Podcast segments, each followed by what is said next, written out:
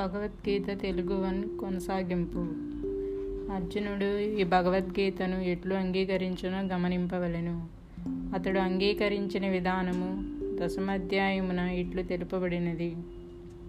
పరం బ్రహ్మ పరంధామ పవిత్రం పరమం భవాన్. పురుషం శాశ్వతం దివ్యమాదిదేవమజం విభుం. ఆహుస్వాం ఋషయ సర్వే దేవర్షిర్నారదస్తదా అసితో దేవలో వ్యాస స్వయం చైవ బ్రవీషి మే మన్యే యన్మాం వదసి కేశవ నా హితే భగవన్ వ్యక్తి విదుర్దేవా నా దానవాహ అని అర్జునుడు పలికెను. నీవు దేవాది దేవుడవు పరంధాముడవు పవిత్రుడవు పరమ సత్యస్వరూపుడవు నీవు నిత్యుడవు దివ్యుడవు ఆదిపురుషుడవు అజుడవు విభుడవు. నిన్ను గూర్చిన ఈ సత్యమును నారదుడు అసితుడు దేవలుడు వ్యాసుడు వంటి మహామునుడు నిర్ధారించి ఉండిరి. నీవే స్వయముగా ఆ విషయమును నాకిప్పుడు ప్రకటించుచున్నావు. ఓ కృష్ణ నీవు నాతో పలికినదంతయు సత్యమని నేను పూర్తిగా అంగీకరించుచున్నాను. ఓ దేవాది దేవ దేవతలు కానీ దానవులు కానీ ఈ స్వరూపమును ఎరుగజాలరు. దేవాది దేవుని నుండి భగవద్గీతను శ్రవణము చేసిన పిమ్మట అర్జునుడు శ్రీకృష్ణుని పరబ్రహ్మముగా అంగీకరించను. ప్రతి జీవుడు బ్రహ్మమే అయినను. పరమపురుషుడు లేక దేవాది దేవుడు మాత్రము పరబ్రహ్మమై ఉన్నాడు.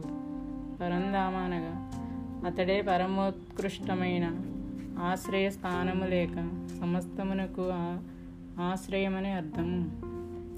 పరిత్రమనగా అతడు భౌతిక కల్మషముల అంటని పవిత్రుడని భావము.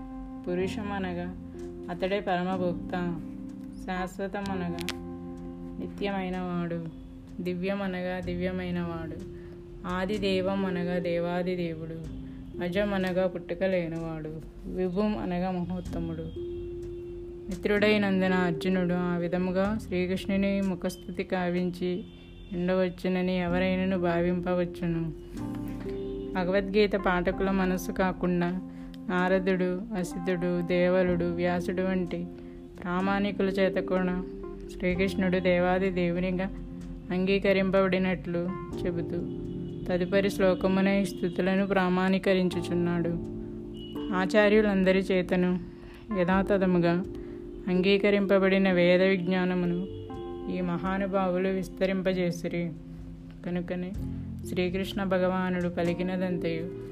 సంపూర్ణమైనదిగా తాను అంగీకరించుచున్నట్లు అర్జునుడు చెప్పుచున్నాడు. సర్వమేతదృతం మన్యే. నీవు పలికినదంతయు సత్యమని నేను అంగీకరిస్తున్నాను. శ్రీకృష్ణ భగవానిని అవగాహన చేసుకొనుట దుర్లభమని మరియు గొప్ప దేవతలకు కూడా అతడు తెలియబడడని అర్జునుడు చెప్పుచున్నాడు.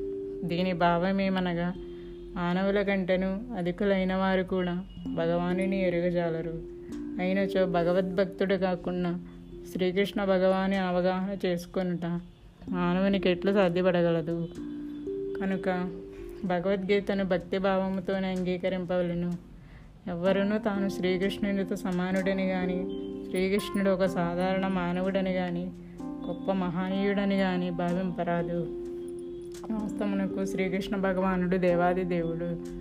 కనుక భగవద్గీత వచనములను అనుసరించలేక భగవద్గీతను అవగాహన చేసుకున్నట్టుకు యత్నించినట్టి అర్జునుని వచనములను అనుసరించి మనము శ్రీకృష్ణుని సిద్ధాంతపరముగానైన దేవాది దేవునిగా అంగీకరింపలను అట్టి వినమ్ర భావముతోనే భగవద్గీతను మనం అవగాహన చేసుకోగలుగుదము. భగవద్గీత పరమ గుహ్యమైనది. కనుక మానవుడు వినమ్ర భావముతో పఠింపనిచే భగవద్గీత అవగాతం అవగతము కాజాలదు. భగవద్గీత అనగానేమిటి? భౌతిక సంసారమునకు సంబంధించిన అజ్ఞానము నుండి మానవులను ఉద్ధరించుటయే భగవద్గీత ముఖ్యోద్దేశము.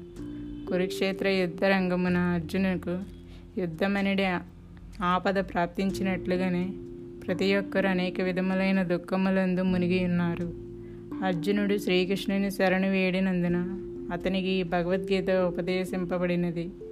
భౌతిక అస్తిత్వము వలన అర్జునుడే కాదు మనలో ప్రతి ఒక్కరము ఆందోళనతో నిండి ఉన్నాము. మన అస్తిత్వమే అసత్తునందు స్థితమై ఉన్నది. వాస్తవమునకు మనము అసత్తుచే భయమునకు గురి కారాదు మన అస్తిత్వము నిత్యమైనది. అయినను ఏదో విధముగా మనము ఈ అసత్తునందించబడిన బడితిమి. అస్తిత్వము లేనిది అసత్తుగా పిలువబడును.